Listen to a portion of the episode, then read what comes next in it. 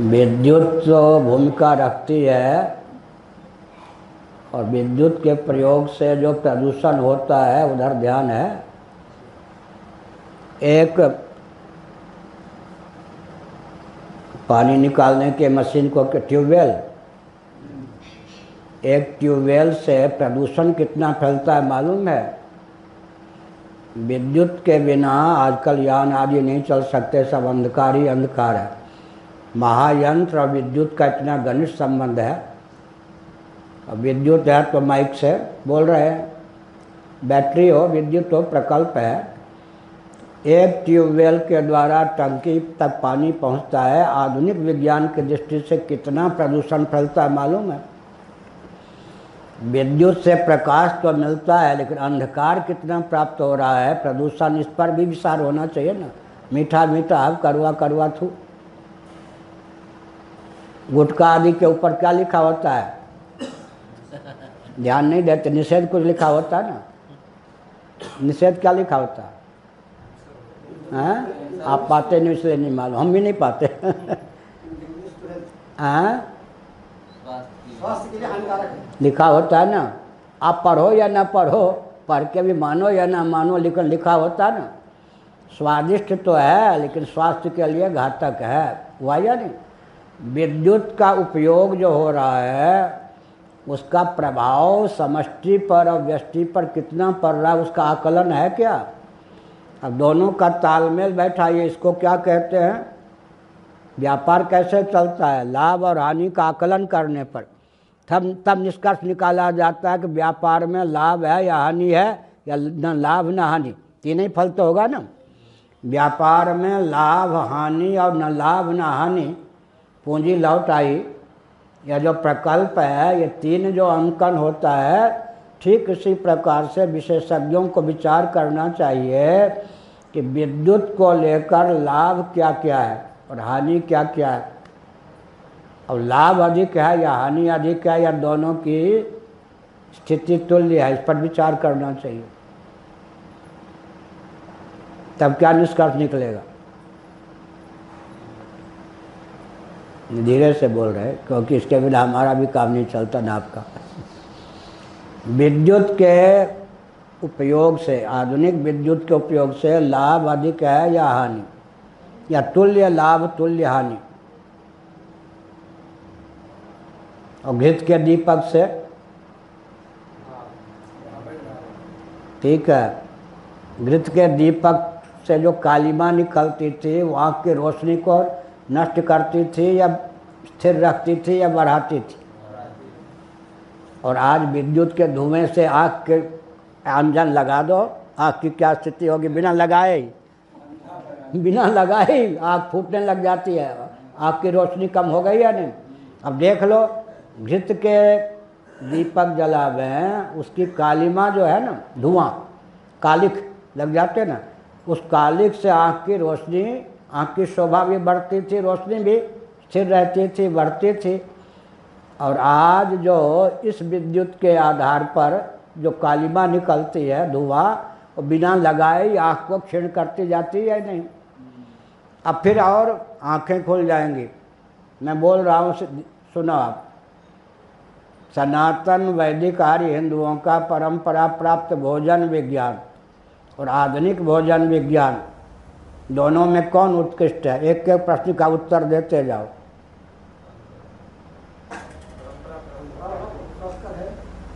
स्वादिष्ट स्वास्थ्यकर और क्या? स्वादिष्ट भी है और शास्त्र सम्मत तीनों सकार है। शास्त्र सम्मत स्वादिष्ट और स्वास्थ्यकर तीनों गुण है या नहीं? उधर तीनों का लोप है। अब आप आगे लो। सनातन परंपरा प्राप्त। अच्छा भोजन हमने कहा तो अन्न उत्पादन भी ले लीजिए। आज अन्न उत्पादन, अन्न संरक्षण, अन्न वितरण और अन्न को भोजन का रूप देना सब विषाक्त है या नहीं? और हमारे यहाँ अन्न का उत्पादन, अन्न के संरक्षण की विधा, अन्न के संवर्धन की विधा, अन्न को भोजन के रूप देने की विधा सब सुमंगल थी या नहीं? अब वस्त्र ले लो। आधुनिक वस्त्र, शुद्धि और स्वास्थ्य, शुद्धि और स्वास्थ्य और शील की रक्षा, तीनों दृष्टियों से उत्कृष्ट है। यह हमारी सनातन परंपरा प्राप्त जो वस्त्र विधा है, वस्त्र में तीन गुण, शुद्धि, स्वास्थ्य और शील की रक्षा। तीनों दृष्टियों से कौन सा वस्त्र अच्छा है? धीरे से बोल रहे हाँ। भोजन वस्त्र हो गया, आवास ले लीजिए। गरुड़ पुराण में क्या कहा गया? बरगद भट्ट है ना? उसकी छाया सर्दी के दिनों में कैसी होती है? उष्ण, गर्म गर्म। और गर्मी के दिनों में शीतल। कुएँ का जल गर्मी के दिनों में और सर्दी के दिनों में। तो ये जो भवन विज्ञान हमारा सनातन परंपरा प्राप्त है, ये शोषक था क्या। ये जो मकान, ये सब बने हैं, खनिज पदार्थों के द्वारा बने या नहीं? महानगर बनते हैं तो वन का विलोप होता या नहीं? जल के स्रोत का विलोप होता या नहीं? नदी, ये जो जल के स्रोत भी नीचे पहुँचते जाते या नहीं? जल भी गंदे होते या नहीं? पर्वत टूटते या नहीं? नीचे के लोहे लगकर सब निकाल करके पृथ्वी को खोखला बनाते या नहीं? तो यह जो भवन विज्ञान किसका उन्नत? आगे चलिए। शिक्षा प्रणाली हमारी उत्कृष्ट थी आज की। रक्षा की प्रणाली हमारी उत्कृष्ट थी। आज आज की कृषि गौरक्ष वाणिज्य के प्रकल्प हमारे उत्कृष्ट थे। आज के उत्सव त्यौहार की विधा हमारी अच्छी थी या आज की? केवल एक जगह जिसको आपने संकेत में कहा एक जगह तत्काल उत्तर देना कठिन पड़ सकता है। भोजन, वस्त्र, आवास, शिक्षा, स्वास्थ्य, यातायात, उत्सव, त्यौहार, रक्षा, सेवा, न्याय और विवाह। विवाह भी ले लीजिए। हमारे यहाँ परलोक तक की परलोक तक की साथी थी या नहीं? देवियाँ थी या नहीं? परलोक तक के साथी थे या नहीं? पति, वो संबंध है। हमारे यहाँ धर्म पत्नी और आज वहाँ विवाह संस्कार था, अब क्या है? मैरिज है, संस्कार नहीं है। पहले दाह संस्कार था, अब सबको फूकना है। दाह है? दाह दाह तो रह गया। बिजली के भट्टी में मुर्दा जला दो, संस्कार उसका नाम नहीं होगा। विवाह तो रह गया, विवाह संस्कार नहीं होगा। अंत्येष्टि कहते ना, दा, इष्टि माने याग। है वो एक प्रकार से याग है। सब, सबको होमते या नहीं? वो संस्कार था, आज तो संस्कार नहीं है। केवल एक जगह कह सकते हैं कि यातायात की जो व्यवस्था थी, पुष्पक, यान इत्यादि सबको नहीं सुलभ थे। यातायात को देखकर या रथ, द्रुतगामी रथ, आप केवल एक जगह कह सकते यातायात को लेकर आधुनिक विधा बढ़िया है, बाकी सब प्राचीन यही है।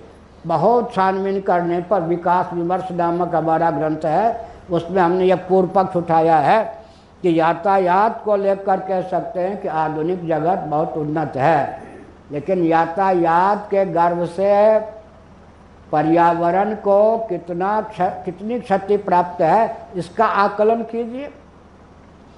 तब जाकर तुलनात्मक अध्ययन करके फिर निष्कर्ष निकालिए कि यातायात की प्रथा जो द्रुत हो गई है, उस द्रुत यातायात की व्यवस्था से हानि ज़्यादा है या लाभ? संक्रामक रोग विश्व युद्ध आदि की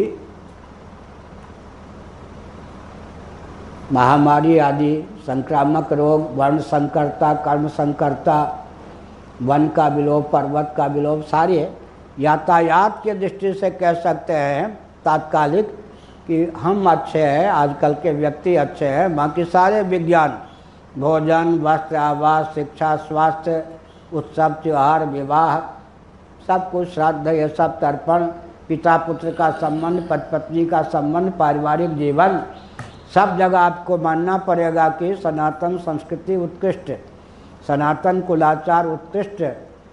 अच्छा सबको शिक्षा, रक्षा, अर्थ और सेवा के प्रकल्प संतुलित मिल सकें। आजकल वो चीज़ें ही नहीं है, प्रवृत्ति को निवृत्ति ये बना ही नहीं सकते। प्रवृत्ति, पूरे सबसे बड़ी बात है, हमको मोटरसाइकिल क्यों चाहिए, बिजली क्यों चाहिए जी? हमारा व्यवहार हमारे लिए सुखद हो, यही ना? बिजली के लिए बिजली प्यारी है या अपने लिए बिजली प्यारी है? तो प्रश्न उठता है कि ये सब ठीक है, बहुत अच्छी बात है, लेकिन अंत में होता क्या है? प्रवृत्ति की सार्थकता कहीं है, भौतिकवादियों के यहाँ? प्रवृत्ति के गर्भ से प्रवृत्ति निकल रही है। इसका मतलब क्या है? भौतिक भौतिकवादियों की सारी प्रवृत्ति विफल है। तो प्रवृत्ति विफल है तो जीवन विफल है। इसलिए बहुत ही सोच समझ करके विचार करने पर लगता है कि अगर महायंत्रों के बिना काम न चले तो दाल में नमक के समान ही उपयोग करना चाहिए।